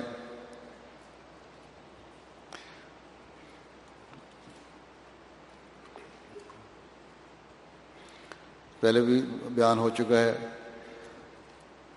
جو اللہ تعالیٰ نے فرمایا، اس میں رشتہ داروں کے حقوق بھی آ جاتے ہیں کہ وابد اللہ ولا تشرے کو بہی ولا تشرے کو ولا تشرے کو بہی شعوں و بال والدین احسانہ و بزل قربہ ولیطامہ والمساکین والجار ذی القربہ والجار الجنوب۔ والجار الجنوب والصاحب بالجنب وابن السبیل وما ملکت ایمانکم ان اللہ لا يحب من کانا مختالا فخورا کہ اللہ کی عبادت کرو اور اس کسی چیز کو اس کا شریک نہ ٹھہراؤ اور والدین کے ساتھ احسان کرو قریبی رشتہ داروں سے بھی اور یتیموں سے بھی اور مسکین لوگوں سے بھی اور رشتہ دار ہمسایوں سے بھی اور غیر رشتہ دار ہمسایوں سے بھی اور ہم جلیسوں سے بھی اور مسافروں سے بھی اور ان میں سے جن کے تمہارے دانے ہاتھ مالک ہوئے یقین اللہ تعالیٰ اس کو پسند نہیں کرتا۔ جو متکبر اور شیخی بگاڑنے والا ہے۔ تو حقوق قائم کرو گے رشتہ داروں کے، تو پھر یہی اللہ تعالیٰ کی خوشنودی حاصل کرنے کا ذریعہ ہے۔ رسول اللہ صلی اللہ علیہ وسلم نے فرمایا کہ جسے پسند ہو کہ اس کے رزق میں فراخی دی جائے یا اس کی عمر لمبی کی جائے، تو اسے چاہیے کہ وہ صلہ رحمی کرے۔ ایک حقیقی مومن کی یہی خواہش ہوتی ہے کہ اللہ تعالیٰ کو راضی کرے اور جنت میں جائے۔ اس بارے میں ایک روایت میں آتا ہے کہ رسول اللہ صلی اللہ علیہ وسلم نے فرمایا کہ قطع رحمی کرنے والا جنت میں داخل نہیں ہوگا۔ جو غریب اپنے رشتہ داروں کا خیال نہیں رکھتا، وہ جنت میں داخل نہیں ہوگا۔ پھر ایک روایت میں آتا ہے کہ صلہ رحمی کرنے والا وہ نہیں ہے جو صرف بدلے میں صلہ رحمی کرے۔ بلکہ اصل صلہ رحمی کرنے والا وہ ہے، جب اس سے قطر رحمی کی جائے تو وہ صلہ رحمی کرے۔ یہ حقیقی تعلق ہے جو اسلامی معاشرہ قائم کرنا چاہتا ہے۔ پھر ہمسایوں کے حقوق ہیں۔ یہاں بھی وہی آیت آ گئی۔ ولجار ذل قربہ ولجار الجنوب و صاحب بالجمب و ابن صبی رشتہ دار ہمسایوں اور بے تعلق ہمسایوں اور پہل پہلو میں بیٹھنے والوں اور مسافروں، ان سب سے احسان کا سلوک کرو۔ آ، حضرت صلی اللہ علیہ وسلم نے فرمایا کہ جبرائیل، مجھے ہمسائے کے بارے میں اس طرح تاکید سے کثرت سے تاکید کرتے رہے کہ مجھے گمان ہوا کہ وہ اس کو وراثت میں شریک نہ کر دیں۔ پھر ایک روایت میں آتا ہے کہ آ، حضرت صلی اللہ علیہ وسلم نے فرمایا کہ اللہ کی قسم وہ مومن نہیں۔ اللہ کی قسم وہ مومن نہیں۔ اللہ کی قسم وہ مومن نہیں۔ عرض کیا گیا، کون؟ یا رسول اللہ؟ فرمایا، وہ شخص جس کا ہمسایہ اس کے شر سے محفوظ نہ ہو۔ پھر ایک روایت میں آتا ہے آ حضرت صلی اللہ علیہ وسلم فرمایا، اس ذات کی قسم جس کے ہاتھ میں میری جان ہے کہ کوئی بندہ بندہ مومن نہیں ہوتا جب تک کہ وہ اپنے پڑوسی یا فرمایا کہ اپنے بھائی کے لیے کے لیے وہی کچھ پسند نہ کرے۔ جو اپنے لیے پسند کرتا ہے۔ حضرت مسیم علیہ السلاۃ والسلام فرماتے ہیں کہ جو شخص اپنے ہمسایہ کو ادنا ادنا خیر سے معروم رکھتا ہے، وہ میری جماعت میں سے نہیں ہے۔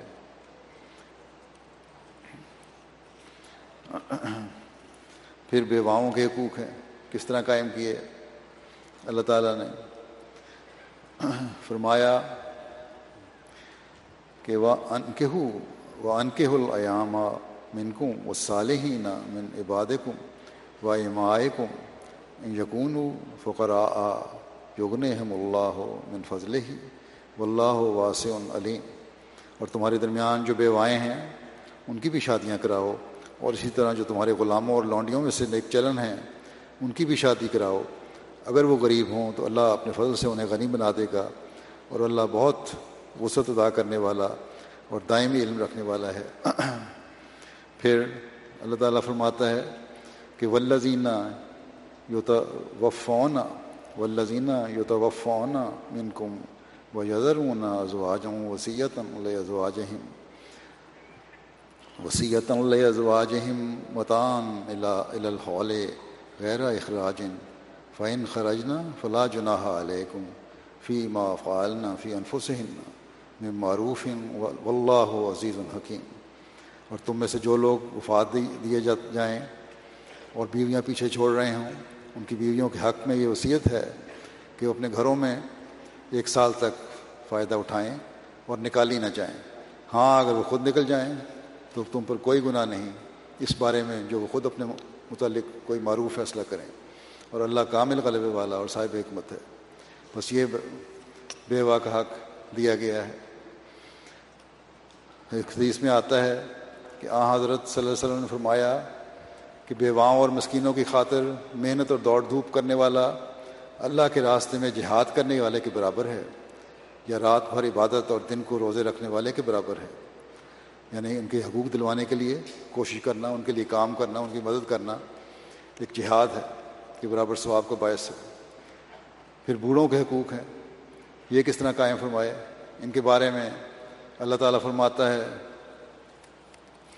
کہ وہ قضا ربوں کا اللہ تعبد اللہ اللہ ہو بالوالدین احسانہ اما یبل غنا اندقل کے برا عہد ہما و قلعہ ہما فلاط اللہ ہما و فن ولا تنہر ہما وک اللہ ہما قول کریمہ یہاں والدین کے حقوق بھی آ گئے، اس میں بیان ہو گئے تھے پہلے، اس میں بوڑھوں کے لیے بھی حق حق قائم ہو گئے کہ ان کو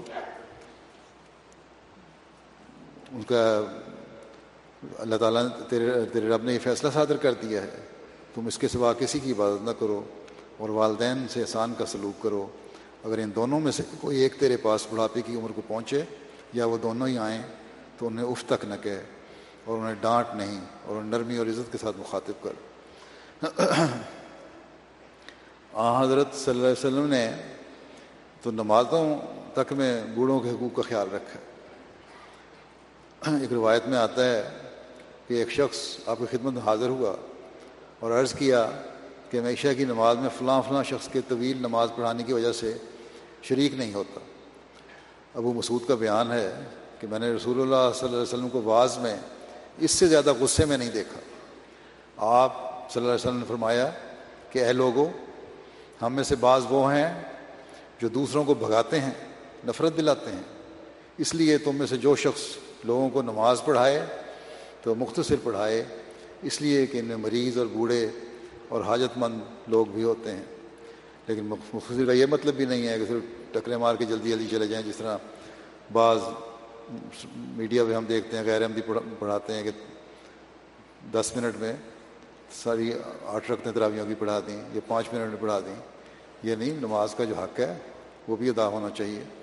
لیکن چھوٹی صورتیں پڑھی جائیں۔ مختصر پڑھی جائیں پھر دشمن کا حق ہے۔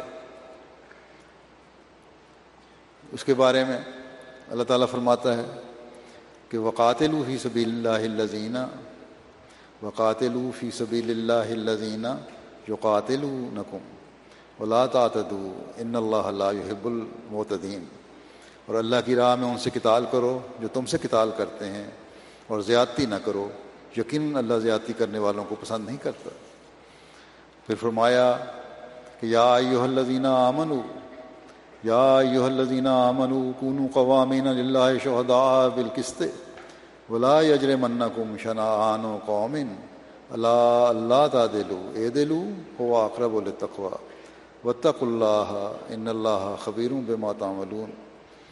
کہ اے وہ لوگوں جو ایمان لائے ہو، اللہ کی خاطر مضبوطی سے نگرانی کرتے ہوئے انصاف کی تائید میں گواہ بن جاؤ اور کسی قوم کی دشمنی تمہیں ہرگز اس بات پر آمادہ نہ کرے کہ تم انصاف نہ کرو۔ انصاف کرو، یہ تقوی کے سب سے زیادہ قریب ہے اور اللہ سے ڈرو۔ یقین اللہ اس سے ہمیشہ باخبر رہتا ہے جو تم کرتے ہو۔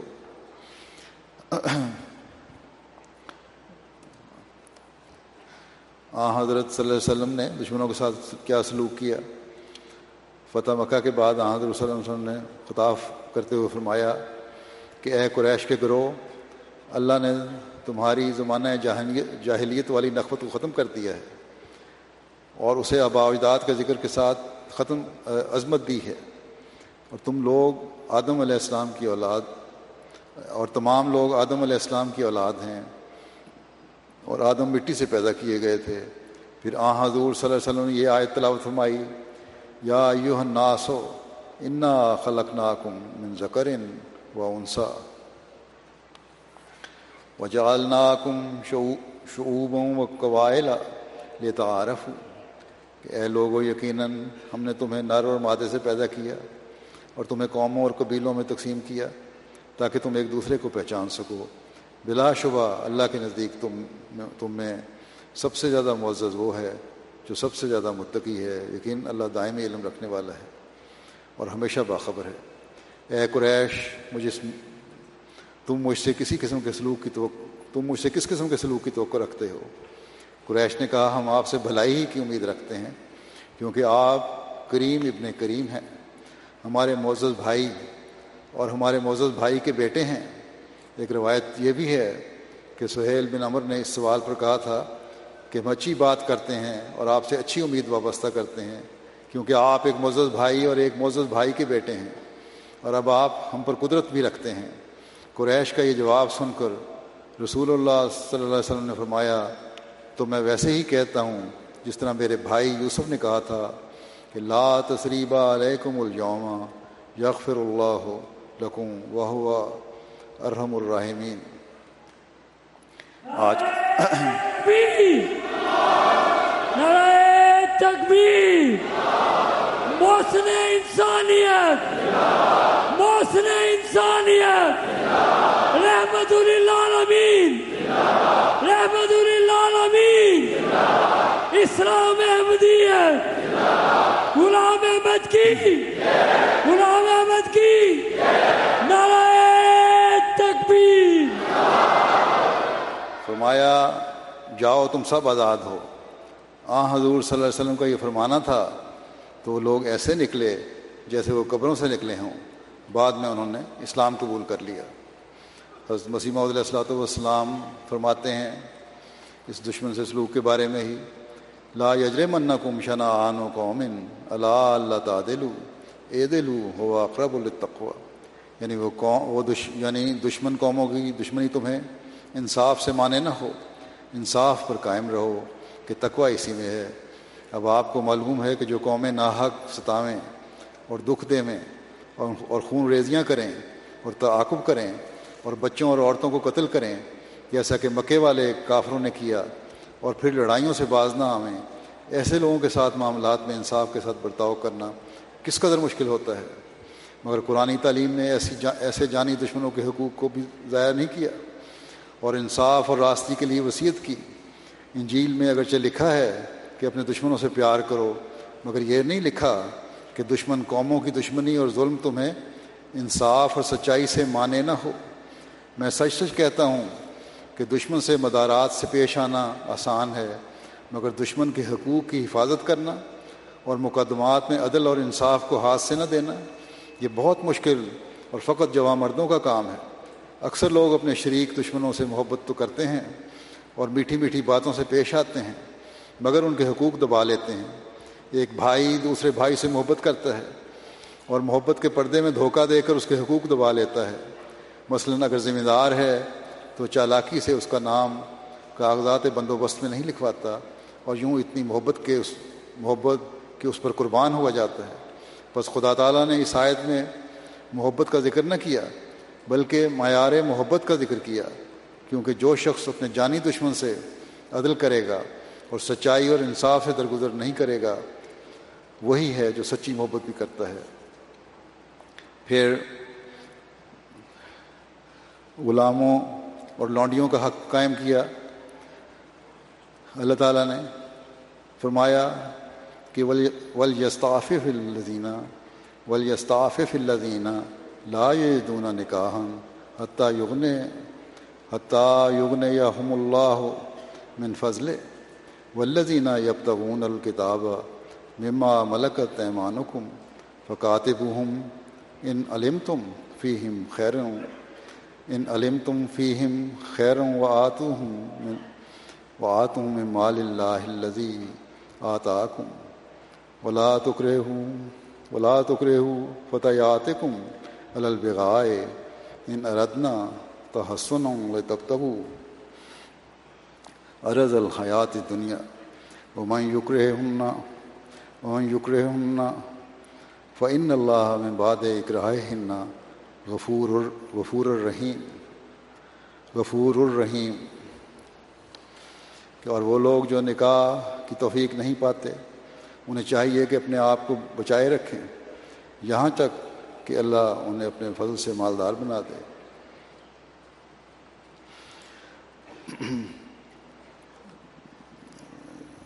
مالدار بنا دے اور تمہارے جو غلام تمہیں معاوضہ دے کر اپنی آزادی کا تحریری معاہدہ کرنا چاہیں، اگر تم ان کے اندر صلاحیت پاؤ، تو ان کو تحریری معاہدہ کے ساتھ آزاد کر دو۔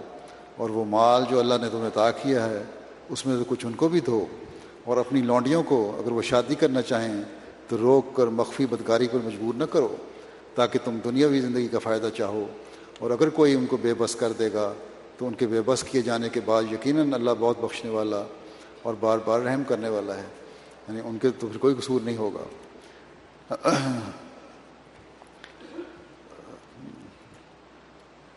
کہتے ہیں، معرور بن سوید کہتے ہیں کہ میں نے حضرت ابو ذر غفاری کو دیکھا۔ انہوں نے نئے کپڑوں کا ایک جوڑا پہنا ہوا تھا۔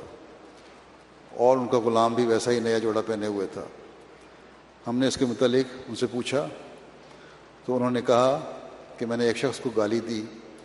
تو اس نے نبی کریم صلی اللہ علیہ وسلم سے میری شکایت کر دی۔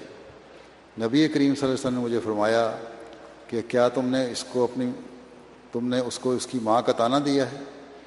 پھر آپ صلی اللہ علیہ وسلم نے فرمایا، تمہارے بھائی ہی تمہارے نوکر چاکر ہوتے ہیں، جنہیں اللہ نے تمہاری ماتحت کر دیا ہے۔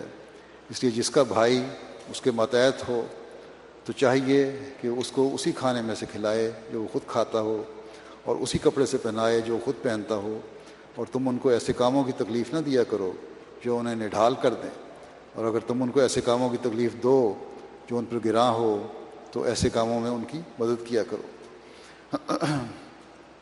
پھر غیر مسلموں کے ساتھ سلوک کا معاملہ ہے۔ تو اللہ تعالیٰ فرماتا ہے، لا رہا فدین لا رہا فدین کتبین الرشت و من الغیے ہمیں اکفر بتاغوت و یوم بلّہ ہے فقد استمسک بالعروت الوسقا لنفسام اللہ اللہ سمیع علیم۔ دین میں کوئی جبر نہیں۔ لیکن ہدایت گمراہی سے کھل کر نمایاں ہو چکی ہے۔ بس جو کوئی شیطان کا انکار کرے اور اللہ پر ایمان لائے، تو یقین اس نے ایک ایسے مضبوط کڑے کو پکڑ لیا جس کا ٹوٹنا ممکن نہیں۔ اور اللہ بہت سننے والا اور دائمی علم رکھنے والا ہے۔ پھر مذہبی رواداری کے بارے میں اللہ تعالیٰ فرماتا ہے، ولا تصب الزینہ ولا تصب الزینہ ید اونا مندون اللہ ہے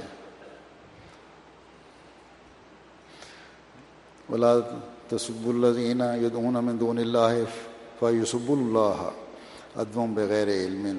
کزال کا زینا لکل امتن عمل ہوں سما ربہم مرجے ہوں فی نبے ہوں بے ماں کانو یا عملون اور تم ان کو گالیاں نہ دو جن کو وہ اللہ کے سوا پکارتے ہیں، ورنہ وہ دشمنی کرتے ہوئے بغیر علم کے اللہ کو گالیاں دیں گے۔ اسی طرح ہم نے ہر قوم کو ان کے کام خوبصورت بنا کر دکھائے ہیں۔ پھر ان کے رب کی طرف سے ان کو، ان کے رب کی طرف ان کو لوٹ کر جانا ہے، تب وہ انہیں اس سے آگاہ کرے گا جو وہ کیا کرتے تھے۔ بس تمہارا کام نہیں ہے کہ غیروں کے جھوٹے معبودوں کو، یا بتوں کو بھی گالیاں دو۔ نہیں تو وہی گالیاں خدا تعالیٰ کو دیں گے اور لوٹ کر اس کے ذمہ وار پھر تم ہو گئے پھر اللہ تعالیٰ فرماتا ہے غیروں سے، غیر مسلموں سے حسن سلوک کے بارے میں کہ لا ينہاکم اللہ عن الزین لم یقاتل کم فدین ولم یخرجوکم من دیارکم ان تبروہم۔ و تقصد الہم ان اللہ یحب المقصدین اللہ تمہیں ان سے من اس سے منع نہیں کرتا جنہوں نے تم سے دین کے معاملے میں قتال نہیں کیا اور نہ تمہیں بے وطن کیا کہ تم ان سے نیکی کرو اور ان سے انصاف کے ساتھ پیش ہو یقین اللہ انصاف کرنے والوں سے محبت کرتا ہے۔ ایک روایت میں آتا ہے کہ حضرت عبداللہ بن جابر بن عبداللہ نے روایت ہے، انہوں نے کہا کہ ہمارے پاس ایک جنازہ گزرا۔ نبی کریم صلی اللہ علیہ وسلم اس کے لیے کھڑے ہو گئے اور ہم بھی کھڑے ہو گئے۔ ہم نے کہا، یا رسول اللہ، یہ تو یہودی کا جنازہ ہے۔ آپ نے فرمایا، جب تم جنازہ دیکھو تو کھڑے ہو جایا کرو۔ حضرت مسیم علیہ السلاۃ والسلام فرماتے ہیں کہ عام خلق اللہ کی ہمدردی کرو اور اپنے نفسانی جوشوں سے کسی کو مسلمان ہو یا غیر مسلم۔ تکلیف مت دو۔ وہ نہ نہ زبان سے، نہ ہاتھ سے، نہ کسی اور طرح سے۔ فرماتے ہیں اپنے ہم وطنوں کو نصیحت کرتے ہوئے۔ اور یہی نصیحت ہماری باقی دنیا کو بھی ہے کہ وہ دین دین نہیں ہے جس میں عام ہمدردی کی تعلیم نہ ہو، عام سمراد ہے مسلم دنیا کو ہماری نصیحت ہے کہ وہ دین دین نہیں ہے جس میں عام ہمدردی کی تعلیم نہ ہو۔ اور نہ وہ انسان انسان ہے جس میں ہمدردی کا مادہ نہ ہو۔ ہمارے خدا نے کس قوم سے فرق نہیں، کسی قوم سے فرق نہیں کیا۔ مثلا جو جو انسانی طاقتیں اور قوتیں آریہ ورت کی قدیم قوموں کو دی گئی ہیں، وہی تمام قوتیں عربوں اور فارسیوں اور شامیوں اور چینیوں اور جاپانیوں اور یورپ اور امریکہ کی قوموں کو بھی تاکی گئی ہیں۔ سب کے لیے خدا کی زمین فرش کا کام دیتی ہے۔ اور سب کے لیے اس کا سورج اور چاند اور ستارے اور اور کئی ستارے روشن چراغ کا کام دے رہے ہیں اور دوسری خدمات بھی بجا لاتے ہیں۔ اس کی پیدا کردہ اس کی پیدا کردہ عناصر یعنی ہوا اور پانی اور آگ اور خاک اور ایسا ہی اس کی دوسری تمام پیدا کردہ چیزوں، اناج اور پھل اور دوا وغیرہ سے تمام کو ہمیں فائدہ اٹھا رہی ہیں۔ بس یہ اخلاق ربانی ہمیں سبق دیتے ہیں کہ ہم بھی اپنی، اپنے بنی نو انسانوں سے مروت اور سلوک کے ساتھ پیش آئیں اور تنگ دل اور تنگ ظرف نہ بنیں۔ بس یہ ہے اسلامی تعلیم جس پر ہم نے عمل کرنا ہے اور ہمیں عمل کرنا چاہیے اور چاہے دوسرے جو مرضی کہتے رہیں اور یہی چیزیں، یہی پیغام ہے جو ہم نے دوسروں کو بھی دینا ہے کہ یہی چیز ہے جو دنیا کے امن کی ضمانت ہے۔ اس کے علاوہ بھی ایک لمبی فہرست ہے حقوق کی، مختلف طبقات کے حقوق کی۔ وہ تو بیان نہیں ہو سکتی، ابھی بھی کافی وقت لگ گیا اسی میں بیان کرتے چند پہلوؤں کو۔ اللہ تعالیٰ نے بے شمار حقوق بیان فرمائے ہیں اور ہر ایک طبقے کے حق کو محفوظ کر لیا ہے اور اس کا ادا کرنے کی طرف ہمیں توجہ دلائی ہے۔ بس اس کے بعد کون کہہ سکتا ہے کہ اسلام کی تعلیم نئے زمانے سے میل نہیں کھاتی؟ ہاں جو آزادی کے نام پر اپنے آپ کو تمام اخلاق اخلاق سے بھی آزاد کر کے جانوروں کی طرح زندگی گزارنا چاہتے ہیں، جن کے نزدیک شہوت کی تسکین اور دنیا کی عیاشیاں سب کچھ ہیں۔ اگر وہ انسانوں کے حقوق قائم کروانا چاہتے ہیں اس اس قسم کے، تو پھر یہ وحشیوں کی حالت ہے۔ یہ پیدا، جہالت پیدا کرنے والی باتیں ہیں۔ یہ لوگ تو پھر درندگی پھیلانا چاہتے ہیں۔ اور اسی کے لیے ہم دیکھ رہے ہیں آج کل کی آزاد ماحول میں کوشش ہو رہی ہے۔ قانون قدرت اور قانون شریعت سے ہٹ کر اپنی دنیا اور آخرت برباد کرنا چاہتے ہیں لوگ۔ اگر یہ یہی چاہتے ہیں تو پھر ان کو اس قسم کے آزادی کے حق مبارک ہوں۔ لیکن ہم پھر بھی یہ دعا کرتے ہیں کہ اللہ تعالیٰ انہیں عقل دے اور یہ اللہ تعالیٰ کی پکڑ سے بچ جائیں اور ہمیں توفیق دے کہ ہم اللہ تعالیٰ کے نافذ کردہ دائرے میں رہ کر تمام حقوق قائم کر کے ایک خوبصورت معاشرہ، انسانیت، جو انسانیت کی قدروں پر قائم ہونے والا معاشرہ ہے، وہ قائم کرنے والے ہوں۔ اب دعا کریں گے ہم۔ دعا میں مختلف ممالک میں جہاں جہاں بھی جماعت پر سختیاں ہیں ان جفراد جماعت کو بھی یاد رکھیں، ان حالات کے بہتر ہونے کے لیے دعا کریں، مسلمانوں کے لیے دعا کریں، مسلمان ملکوں کے لیے دعا کریں۔ آپس میں جو ان کی رنجشیں ہیں اور لڑائیاں ہیں اور فتنہ اور فساد ہے، اللہ تعالیٰ اس سے بھی ان کو بچائے اور عقل دے۔ تمام دنیا کے لیے دعا کریں۔ پہلے بھی میں نے کہا تھا، دنیا بڑی تیزی سے جنگ کے شعلوں کی طرف بڑھ رہی ہے۔ اللہ تعالیٰ اس سے بچا کے رکھے اور محفوظ رکھے، عقل دے۔ اور یہ خدا کی طرف رجوع کرنے والے ہوں اور اپنے فلسفوں اور اپنے فیصلوں اور اپنے حقوق کی اور اپنی تعریفوں کے بجائے اللہ تعالیٰ کے بتائے ہوئے قانون کے مطابق چلنے والے ہوں، تبھی ان کی بچت ہے۔ اللہ تعالیٰ کرے کہ اس طرف توجہ دینے والے ہوں۔ دعا کر لیں۔